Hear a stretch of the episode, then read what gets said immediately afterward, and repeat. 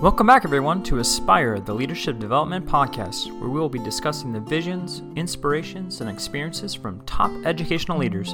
My name is Joshua Stamper, and you can connect with me on Twitter or on Instagram at Joshua double underscore Stamper.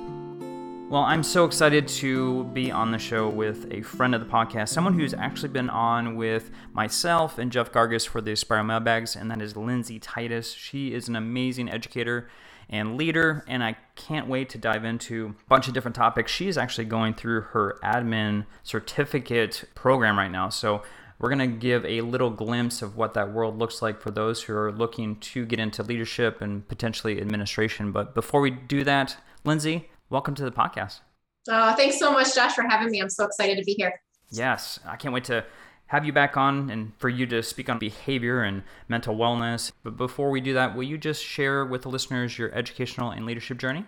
Absolutely. So I always preface this by saying I have one of the more unconventional routes through education, but it's one of those routes that I wouldn't change for the world. I'm so proud of it. Um, I have learned so much from it.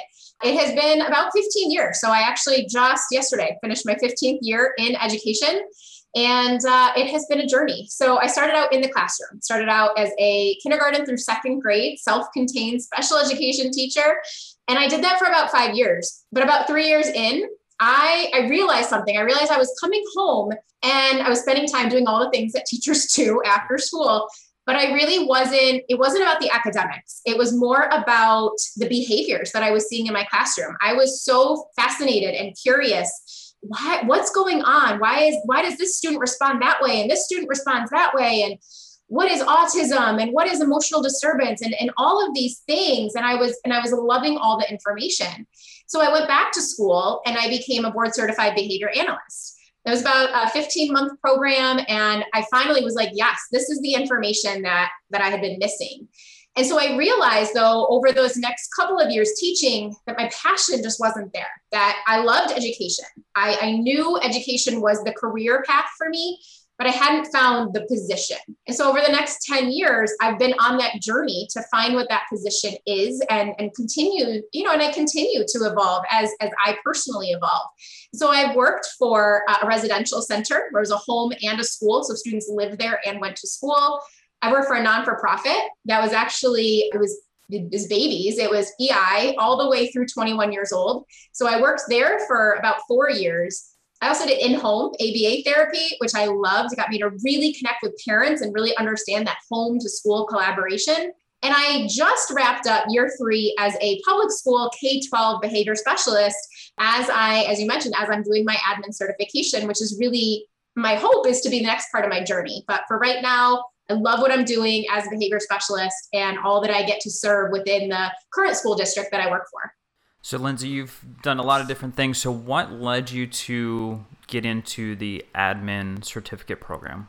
Yeah, so it's I would say part of it is the last year. part of it is is just honestly the logistical aspect of having a little bit of extra time on my hands. But it actually started a few years ago. It has been one of those I don't I don't want to necessarily say bucket list items because I don't think it's that, but it's been there. It has been something that's been on my mind, something I've been thinking about, but just never felt the timing was right.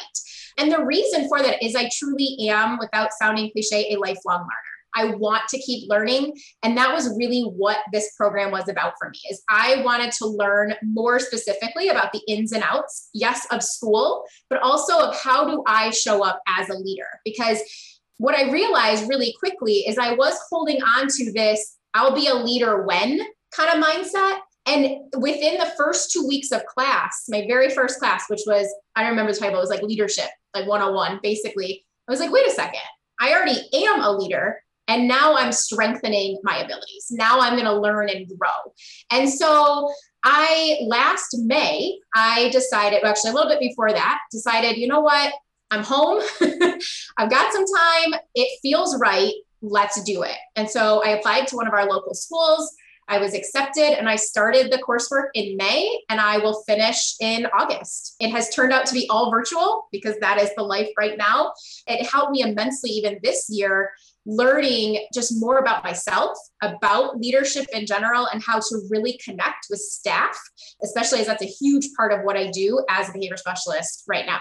So, what does that program entail? I mean, I know a lot of folks, they think about becoming an administrator someday, but they're kind of on the fence because they don't know what the coursework looks like or what the expectations is for a student in a master's program. So, do you feel like it was overwhelming? Did you feel like the experiences that you were getting were helpful to build you as a leader? I do. Yeah. So here in New York where I am, it's a it's a certification program. And so the nice part is so if you don't yet have your masters, there is a masters plus the certification. For me, I do have my masters in special ed and so it was just just it was getting this this additional certification. So for me, it was it's seven classes. I took them pretty spread out. So there's summer sessions, there's fall and spring semester. Uh, over the summer, that was a little bit more intense. It's six weeks. You go, you know, about six hours a week and you get that class done. So a little bit more on a, on a time parameter, but you had, you had a little bit more time being that it was summer. During the school year, I took one course each semester and you know i really it was really doable to me and this is someone i do i do a lot of things and you know and i think what made it doable in all honesty was that it was applicable my professors did a really great job of the projects that we were working on were real. they were go to your district and find something, you know, find whatever class it was. So if it was human resources, go meet with your supervisor about staffing and understanding teacher retention and process. So it was very much applicable. It wasn't busy work or something extra that didn't relate to what I was doing. And then this past semester, really starting in January to now, I'll be finishing in a couple weeks, has been my internship. Mm-hmm. So on top of class, I've also been interning with two, um, a district leader and a building leader in my district to obtain those hours because I'll be certified once I'm finished in both. So it really opens up the possibility of what leadership role I apply for and ultimately can get accepted into. Yeah, definitely in Texas, we do the internship process also. So you get to kind of shadow and do some additional leadership tasks and experience a little bit behind the scenes. So, was there something that you were able to participate in that you felt like really enhanced your leadership development? So I think the biggest thing, so I was able to, to uh, supervise with our coordinator of our special ed department, who's, who's actually my boss. And then I also was able to work with a principal at one of our junior high schools. And so I think both of them had very much eye-opening experiences for me for uh, two different, very different reasons. Within the special ed department, I work in that department each and every day. But what I was able to do is I was able to learn a lot more about the regulations. I was able to learn a lot more about the why behind the decisions I always saw our leaders making. I was able to know, oh, that's why. And I will say my my my leadership, they are very transparent, they're very open, but there's just not enough time in the day for them to explain every single decision or everything. Well, I got to see still not everything, but a whole lot more. And so I understood that. I also got to just participate again in those behind the scenes processes, staffing, numbers, all of those things that my analytic brain loves. I love seeing the those pieces come together. On the flip side, in the building, because it's been about 10 years since I've been in one building. So I currently work among 10. So I am a district employee. So I go among 10 buildings. Being able to spend some really solid time in one building I was able to feel, see, enhance the climate and the culture which is so essential right from that leadership role that i i really had been missing because i'm not i'm not a part of one building. And so just being able to participate in their weekly uh, we had wednesdays remote this year and so there was weekly pd so being able to plan and participate in that part of the administrative team really help to solidify everything you read about about why culture is so important community and climate and all these things. I was actually able to experience it and see it firsthand. And i think for me it was it was that bridge that really was able to solidify here's what i'm learning here's what i'm seeing and here's how they connect which is so i think incredibly important as we're growing as as any educator that's out there yeah, I can't wait for you to finish and to become an administrator because I know you're going to do some phenomenal things on the campus and district level. So I want to kind of go backwards a little bit because you had stated that you are a behavior specialist, and that looks very different between campus, district, and state. You said that you were within the special ed realm, but I was just curious if you wouldn't mind just kind of outlining what that job entails. Yeah, absolutely. So in, in again in our district it's a it's a teacher on special assignment position. And so i'm hired as a special education teacher uh, with my expertise in behavior. And so i really do focus on behavior. But the challenge with that is everything is behavior. Everything that we do right? So our position there's two of us at the district and we work with all students so uh, even though my position is housed within the special education department, I do work with general education students and staff. The best way to explain the role is it's really a consultant type model. So, which means each of our schools, we have 10 schools, each of our schools has a school hub, has a school psychologist, social worker, obviously the teachers and admin. Um, some of our schools have counselors. So they are the, the first, right? They're the, the team.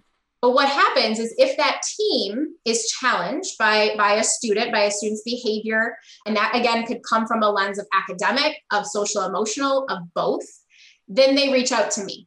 And I come in having the, the experience and the expertise in behavior analysis to ask those guiding questions, to help understand, to help highlight some things that maybe the team isn't seeing, and then to train on these different principles of behavior so that we're able to connect, you know, re-engage, teach those skills, understand the whole child so that we understand what the behavior is telling us and we know how to make those environmental, academic, proactive changes that we can to help the student be successful as well as the staff. So hmm. part of what I love the most is I get to work with everybody. I work with students, primarily I work with staff. Um, I also get to work with parents and administrators. And so, really, no two days ever look alike. Some days I'm working with a kindergartner and then a senior. But it really is helping to solidify, you know, tier one, two, and three supports at each level for for any student that might need it. This podcast is a proud member of the Teach Better Podcast Network. Better today, better tomorrow, and the podcast to get you there. You can find out more at teachbetter.com slash podcast.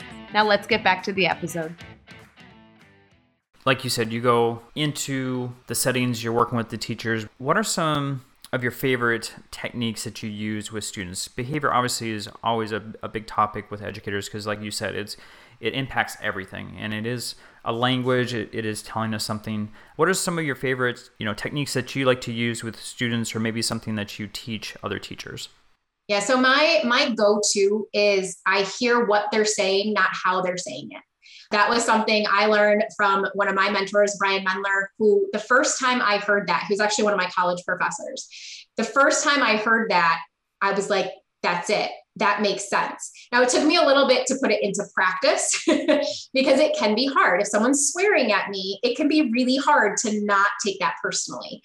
But to me, whether I'm working with a five year old or whether I'm working with an 18 year old, I've got to listen to the emotion behind the words. I've got to be, I've got to listen to what's not being said or read between the lines so that I can then stay calm and present. Because to me, we we know the sayings, right? An escalated adult cannot de-escalate a child. We know that. But the number one question I then get is, okay, Lindsay, but how do I not get escalated? And to me, you don't get escalated when you hear what, not how. So I don't hear the swear word. I hear something's not right. Please help me. And it, so whatever is being said or done, right? Ripping up the paper, running around the classroom, I stay real with the student and I'm very upfront with them. Hey, it looks like math is not happening today. Is that true? And they could, yeah, it's not happening. I'm not doing it. Okay. So what are we going to do? Because I'm here, you're here. Let's make the best of it. The second question I get is, yeah, but then they just got out of math. and so then it follows back with they did for this moment. Right. But this moment is not forever. This moment is this moment. I'm connecting. And nine times out of 10, we will get to the math, but this is more important for that student. So I think above everything, it's seeing the kid and hearing, you know, what's going on instead of focusing so much on the behavior that they're displaying either physically or verbally. So it seems like not engaging into a power struggle.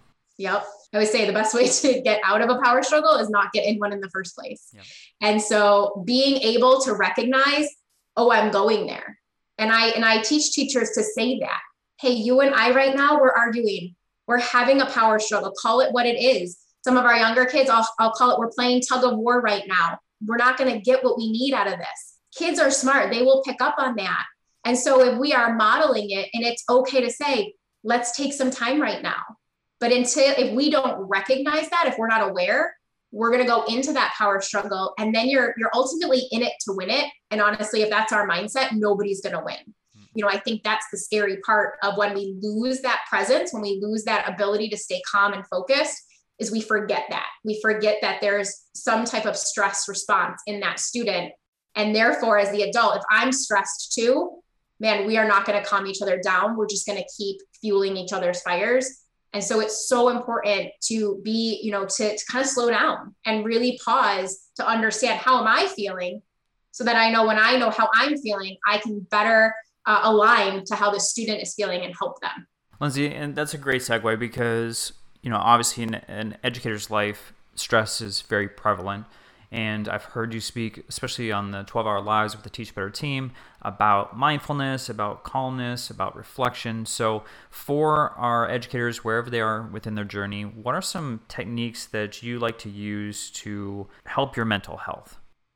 Yeah, I preface it by saying the reason that I, I am where I am now is because I, I was that educator 15 years ago. Sure. I, I was the educator that worked all day, did not sleep, that you know weekends uh, they didn't exist because i was working all the time and when i was working i was wishing i wasn't working and when i wasn't working i was thinking about working i had no sense of any type of boundary and i went through my own journey about five years ago and really started to look in to look within myself and that's what's made all the difference and ultimately, when I share strategies, they're never that complicated because I want them to be simple and easy. So the first is anchoring into gratitude. So my journey started with three minutes of gratitude. And you know, a lot of people say, does it really make a difference? And all I know is, I guess there's research out there, but for me, yeah, it, it made all the difference. That is what got me to where I am today. And it literally looked like setting my alarm clock for three minutes earlier and laying in bed, just spewing out things that I was grateful for. That now turned into I do that anytime I start to have that stress response.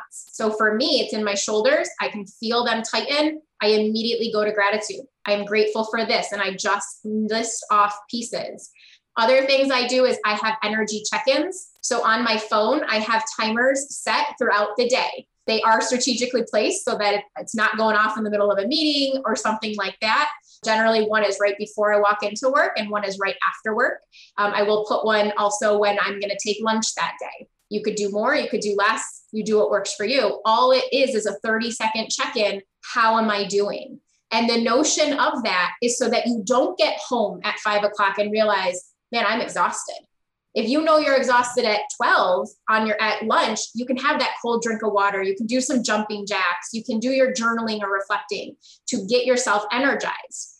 The last one, it, it kind of is aligned with that, is know what activities, and again, we teach this to our students, but we forget to use it for ourselves. Know what activities work for you to either energize you or calm you down. Mm-hmm. Pay attention to them. So for me, I know what I just mentioned doing jumping jacks, dancing, drinking cold water, those energize me. I know that about myself. To calm myself down, I go to gratitude, reflecting, and sometimes just sitting in silence to a guided meditation. So I know those work for me. So when I'm attuned with how I'm feeling, I can use them and they all take less than three minutes. They are quick, they are simple, but man, they get you reconnected to the present moment. And, and to me, then, then you're ready to move forward. Then you're ready to keep your momentum moving forward. And so they probably could do some reflection and some gratitude journaling in your journal. they could. so let's talk about that. So you've got the Define University 30 day journal, igniting the passion for your life, and we're actually going to give do a giveaway. I've got it in my hands right now. I'm going to give one book or journal, I should say, away to one of my listeners, and stay tuned for directions on that. But Lindsay, will you just talk through this amazing little journal that you've got here? Yeah, absolutely. So there's a 30 day and a 90 day version. And the reason for that is I wanted it to be doable. I wanted this to be something I can commit to something for 30 days. Mm-hmm. I can do 90 days because I believe when you do that and it becomes daily, now it's going to be habit.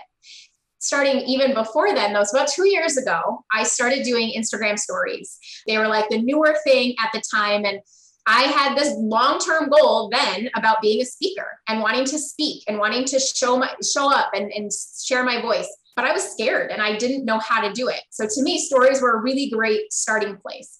So I started every day just showing up, doing some kind of inspiration morning message. And that continues now, where I still do them Monday through Friday. But I realized after a while, I'm like, this would be really cool in written form. So I started to go back. Luckily, there's the archive option. I would go back and I watched them and I would type out messages I was sharing. I said, this would be really cool as a journal. So one step led to the next. And so I pulled in everything that to me is so important in a reflective piece. But I think what often gets lost in reflection is people think they're going to do it wrong. How do I reflect the right way? Is a question I get all the time. I said, there is no right way. But a guided, if you're not sure on how to start and it's too open ended, guided journaling can be the way to go, which is what this journal is. It's a guided journal, which means there's questions. Every day has the same questions, but your responses will change based on your interpretation of the daily dose of inspiration, based on what's going on. So there's a little poem, a little, again, daily dose for you. There's mirror moments, which are your affirmation statements. There's a gratitude section and celebration because I believe in those wholeheartedly. Start your day and end your day celebrating you. And then there's just opportunities to reflect. There's a part about how do you feel because that's so, so important to your growth. And then the one question I love the most, and it's the one I get the most feedback about, is what do you wonder about? Hmm. And because I think, as especially as educators, we're so what's the next deadline? What's the next thing? What's the next initiative? We don't let ourselves wonder. We don't let ourselves get curious. And so it is meant for you to wonder, to, to think outside the box, to step out there and, and just let your mind wonder and wander for a little bit. And then end each day. I love the bottom part where it's like the three days, three words for the day.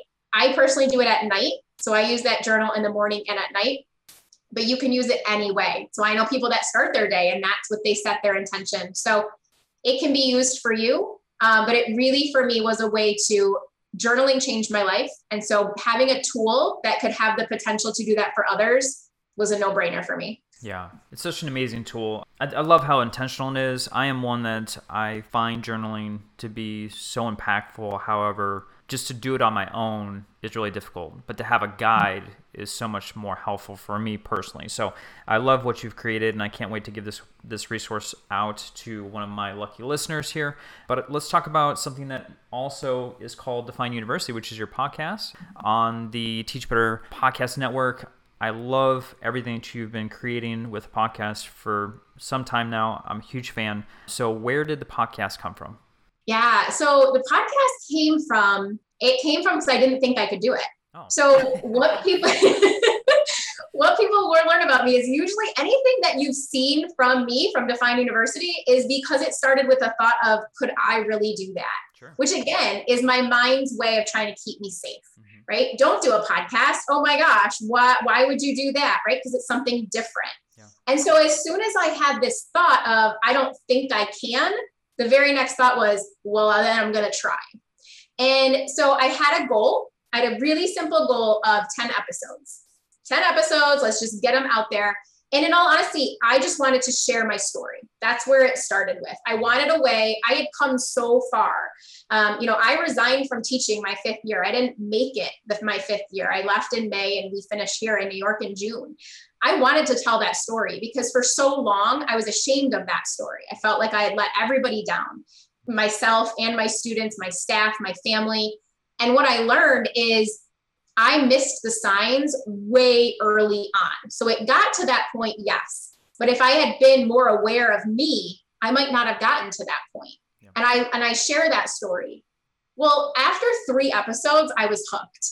And my new goal was a year. I wanted to, I'm like, I'm going to podcast for a year and I want to just keep it about that. I want to be sharing tips on mindset, on behavior. I want to ignite the fire in every educator to learn how to define who they are from the inside out and to stop looking for to everybody else to do that for them because I did that for years. And at the end of the day, the only person who can define you is you. Mm-hmm. And what I have learned through, we are at episode 74 now, is I'm so excited for where it's going. I feel more assured of the mission and the vision of sharing stories. So I love bringing guests on and they tell their story.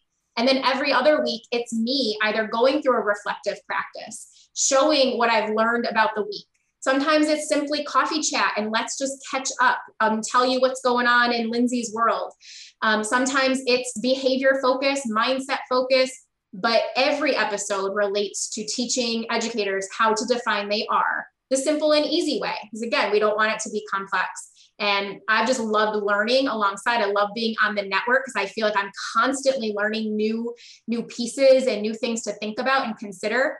And that's what I love about a project like the podcast is it gets to grow as I grow. And I, I just think that's a really cool uh, mission to be a part of.